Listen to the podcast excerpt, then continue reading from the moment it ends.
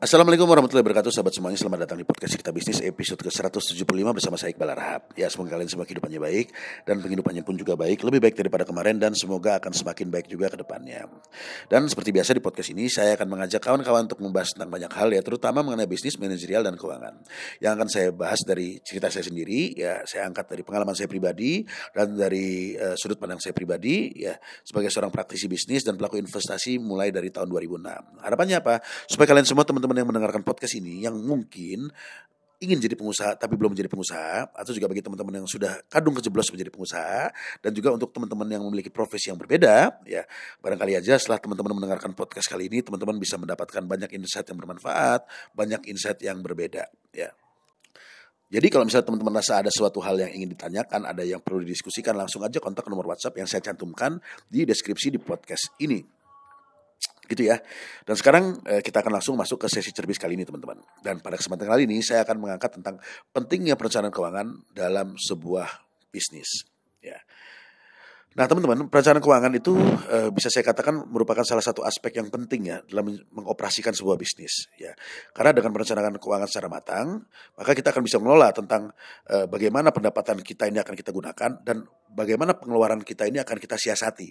Ya, Intinya bisnis akan memiliki peluang lebih besar untuk mencapai kesuksesan di ke depan harinya. Ya. Dan kali ini saya akan membahas tentang atau mengangkat tentang 10 manfaat yang uh, bisa kita dapatkan ketika kita memiliki uh, perencanaan keuangan dalam bisnis kita. Ya. Manfaat yang pertama, kita akan memiliki landasan utama, ya. Karena tanpa perencanaan yang baik, maka bisnis itu cenderung mengalami uh, fase menurun atau kerugian bahkan bisa mengakibatkan kebangkrutan. Ya. Jadi kita sudah punya kerangka lah tentang keinginan. Kalau misalnya kita punya uang sekian, maka apa yang harus kita lakukan? Kalau misalnya kita punya uang 100 juta, apa yang harus kita lakukan? Kalau kita punya uang 50 juta, strategi apa yang harus kita lakukan? Kalau kita punya uang 1 miliar, apa yang harus kita lakukan. Jadi kita sudah punya kerangkanya dulu. Jadi sebelum kita pegang uangnya, kita sudah punya kerangkanya dulu lah. Sehingga kita nggak kaget.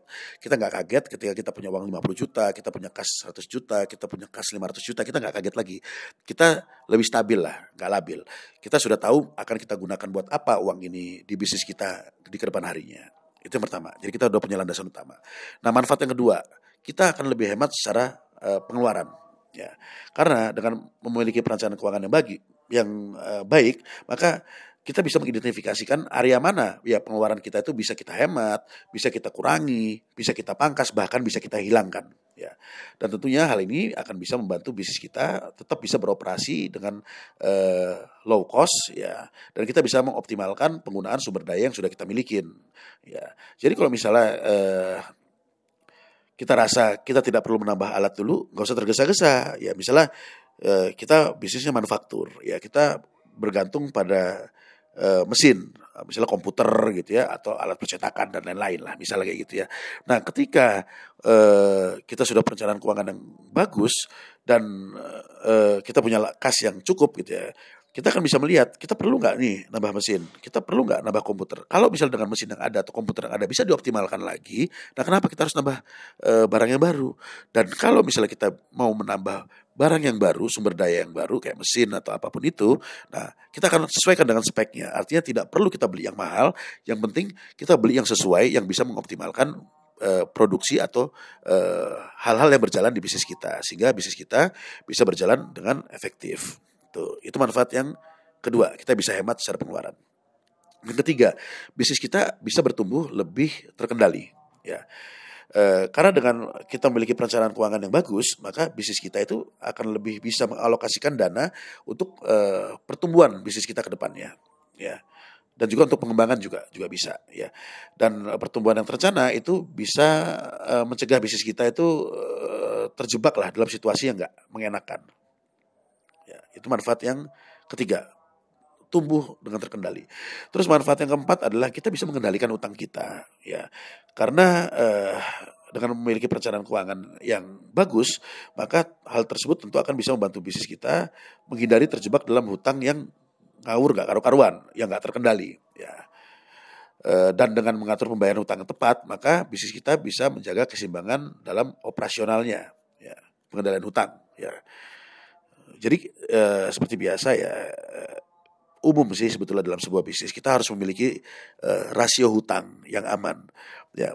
Jadi uh, ada rasio hutang yang memang uh, bisa kita ambil dan ada rasio hutang yang nggak uh, bisa kita tembus ya atau nggak boleh kita tembus. Kalau kita tembus rasio hutang tersebut maka akan susah bagi kita untuk pengembalian dananya dan saya sering menemukan uh, banyak bisnis yang uh, mengambil hutang kepada beberapa pihak, baik itu perbankan, investor atau segala macam ya.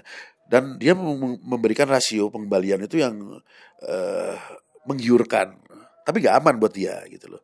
Jadi ada yang mungkin ngasih uh, bagi hasil flat ya 10% sebulan gitu ya. Nah itu kan menggiurkan bagi investor untuk menggelontorkan dananya ke bisnis tersebut. Tapi apa iya bisnisnya bisa menghasilkan atau bisa memberikan bagi hasil seperti itu setiap bulannya secara flat. Karena kan bisnis itu kan fluktuatif ya. Kadang bisa untung, kadang juga uh, bisa stagnan, bisa rugi gitu ya, bisa bangkrut juga. Nah, sedangkan investor kadang nggak mau tahu gitu loh. Saya udah ngerasa investasi ini harus untung. Nah ini kan juga nggak benar, tergantung akadnya juga. Tapi artinya kita bisa mengendalikan rasio hutang kita. Manfaat yang kelima, kita bisa uh, memaksimalkan uh, rencana belanja kita atau uh, kegiatan belanja kita lah. Nah, kita bisa mengalokasikan dana dengan cerdas teman-teman ya, karena kita sudah punya kerangkanya. Uh, dan hal ini tentu bisa membantu bisnis kita untuk memilih uh, supplier yang uh, bisa kita katakan tepat, layanannya bagus, terus harganya juga bersahabat ya, dan kita juga bisa mendapatkan barang dengan kualitas yang bagus. Itu manfaat yang kelima. Manfaat yang keenam, ketahanan dalam krisis. Ya, ketika kita memiliki eh, perencanaan keuangan dengan baik, maka kita uh, akan bisa melalui uh, situasi krisis. Ya, kenapa? Karena uh, mungkin dengan perencanaan tersebut, ya kita akan memiliki uh, laba dan laba tersebut kita alokasikan memang untuk uh, kita pakai dalam keadaan krisis. Contohnya kayak gini deh tahun 2020 kemarin ya, Maret 2020 kemarin itu kan pada masa pandemi ya. Dan seperti kita ketahui, masa pandemi itu banyak bisnis yang gulung tikar. Ya paling nggak tiarap semua lah, banyak tiarap. Nah, pada eh, keadaan kayak gitu, situasi seperti itu, eh, banyak bisnis yang eh, tidak bisa membiayai operasional mereka dan mereka terpaksa harus menjual sumber daya mereka. Misalnya mereka punya alat-alat elektronik misalnya komputer, laptop, kamera, terus kendaraan yang mereka harus jual untuk uh, supaya mereka bisa bertahan hidup atau mereka perlu jual itu untuk tetap bisa beroperasi. Nah, ketika kita memiliki uh, perencanaan dan kita sudah mengalokasikan dana kita untuk menghadapi situasi krisis, maka kita akan mendapatkan kemudahan untuk mendapatkan barang-barang tadi gitu loh. Seperti contohnya kami. Kami ketika masa krisis kami alhamdulillah memiliki kemudahan dana, kelonggaran dana sehingga eh, ketika ada beberapa rekenan kami yang menjual sumber dayanya eh, kita bisa apa ya nebus lah kita bisa beli sumber daya tersebut dengan harga yang sangat terjangkau jadi alhamdulillah kami bisa membeli uh, dapat komputer ya uh, speknya masih bagus dan belum terlalu lama masih dua tahunan uh, laptop kamera kendaraan dan lain-lain ya itu ya manfaat yang keenam. Manfaat yang ketujuh, kita bisa berinvestasi dengan lebih bijaksana. Nah, karena investasi ini selain kita uh, harus tahu ilmunya, kita juga harus punya dana ya teman-teman ya. Dan rencana keuangan juga termasuk salah satu ilmu dalam berinvestasi. Nah, dengan kita mengalokasikan dana untuk investasi di uh, baik itu dalam bisnis kita sendiri maupun ke uh, luar bisnis kita, yang penting itu hasilnya positif lah teman-teman. Nah, ketika kita bisa berinvestasi dengan bijak dan bisa memberikan hasil yang positif, maka bisnis kita bisa uh, lebih survive lah gitu lah. Apa ya? Uh, bisa lebih tumbuh lah. Ya daripada dana nganggur doang kan adalah ditahan nggak dipakai ya kita investasikan secara bijak. Itu manfaat yang ketujuh. Manfaat yang kelapan, kita bisa memprediksi hasil dan kita juga bisa melakukan pengukuran kinerja. Ya Uh, jadi dengan memiliki perencanaan keuangan yang cukup jelas, maka bisnis kita itu ya lebih mudah lah untuk memprediksi tentang kinerja keuangan di masa depan. Dan hal ini tentu bisa membantu kita untuk mengukur pencapaian uh, dalam target kita, target perusahaan kita, dan kita juga bisa mengambil uh, langkah-langkah korektif yang uh, mana itu bisa kita lakukan jika memang diperlukan di ke depan harinya. Ya, itu manfaat yang delapan. Manfaat yang sembilan, uh, kita bisa menentukan tujuan jangka panjang kita. Jadi eh, hal tersebut bisa membantu bisnis kita untuk eh, mencapai target jangka panjang yang realistis teman-teman. Ya, e, karena e, kenapa saya bilang realistis? Ya tentu e, kita bisa punya rencana jangka panjang dan jangka pendek. Tapi kalau misalnya nggak konkret, nggak realistis juga buat apa gitu loh. Yang penting kita bisa mengukur ya e, sejauh mana e, peningkatan dalam bisnis kita bisa kita lakukan. Contoh misalnya, eh, kita sekarang misalnya uh, profit 50 juta lah dalam tahun gitu ya. Bisa kita bisa menghasilkan 50 juta dalam setahun. Tahun depan kita mau dapat 200 juta. Nah, hal tersebut mungkin nggak? Ya. Nah, itu uh, apa ya? Kita bisa ngukur itu konkret apa enggak? Mungkin apa enggak? Kalau misalnya enggak mungkin ya jangan dipaksakan. Kalau mungkin bagaimana caranya? Terus butuh dana berapa? Nah, kan harus ada perencanaan seperti itu. Kalau enggak ya sama aja antara Nah, kita itu berkhayal atau bermimpi teman-teman sekalian ya.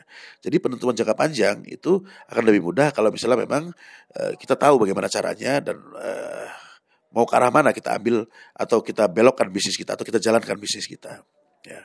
Itu manfaat yang kesembilan. Manfaat yang kesepuluh adalah ya seperti yang saya katakan di manfaat-manfaat sebelumnya adalah keberlanjutan bisnis kita untuk jangka panjang. Seperti saya pernah sampaikan di podcast saya beberapa waktu yang lalu atau mungkin di awal-awal podcast uh, cerita bisnis ini ya bahwa kalau kita berbisnis usahakan itu untuk long lifetime atau untuk long term lah ya. Dan dengan mengintegrasikan perencanaan keuangan kita yang kita miliki dalam bisnis kita dengan strategi bisnis kita ya, maka bisnis kita ini akan memiliki lebih banyak peluang atau peluang lebih besar untuk bisa bertahan dan bertumbuh dalam jangka panjang dengan lebih stabil. Ya intinya itulah. Kalau misalnya kita cuma uh, mau buat bisnis doang tanpa harus jangka panjang itu mah gampang teman-teman ya. Misalnya kita punya dana berapa? Misalnya kita punya dana satu juta lima ratus, kita sudah bisa jualan di pinggir jalan atau beli uh, jadi loper koran juga bisa atau yang lain lah. Tapi kalau misalnya kita mau uh, menggunakan uang 1.500 atau 1.500 ini untuk bisnis jangka panjang ya tentu butuh perencanaan. Apa yang harus kita ambil, mulai dari mana, sehingga kita betul-betul bisa menghemat uh, waktu kita supaya kita nggak uh, apa ya uh, jatuh dalam mencoba bangkit, mencoba bangkit kembali. Enggak, kita bisa lebih uh, lebih tertata lah kalau kita punya uh, perencanaan keuangan untuk jangka pendek, jangka panjang dan jangka menengah. Ya intinya gitulah teman-teman ya. Kesimpulannya apa? Kesimpulannya perencanaan keuangan ya memiliki peran sentral dalam menjaga stabilitas dalam bisnis kita ya. Jadi menjaga stabilitas terus juga bisa menentukan pertumbuhan uh, untuk keberlanjutan bisnis kita ke depannya ya. Dan juga dengan melakukan perencanaan keuangan yang matang, maka bisnis kita itu bisa uh, terhindar dari uh, risiko finansial yang nggak kita inginkan ya seperti terjebak hutang dan lain-lain ya. Dan kita juga bisa membangun fondasi yang kokoh untuk masa depan bisnis kita yang lebih kuat. Jadi gitu teman-teman semuanya. Ya, uh, oke okay lah. Ya mungkin demikian ya tentang cerbis singkat episode kali ini. Kalau misalnya ada yang teman-teman rasa kurang jelas uh, atau ambigu atau ada hal teman-teman ingin uh, diskusikan tanyakan langsung aja sharing nomor WhatsApp yang saya cantumkan di deskripsi di podcast ini supaya kita bisa diskusi lebih lanjut. Gitu ya. Semoga bermanfaat buat, buat kalian semua teman-teman pendengar terutama buat saya pribadi sebagai pengingat diri. Saya cabut dulu sampai jumpa di episode cerbis berikutnya. Assalamualaikum warahmatullahi wabarakatuh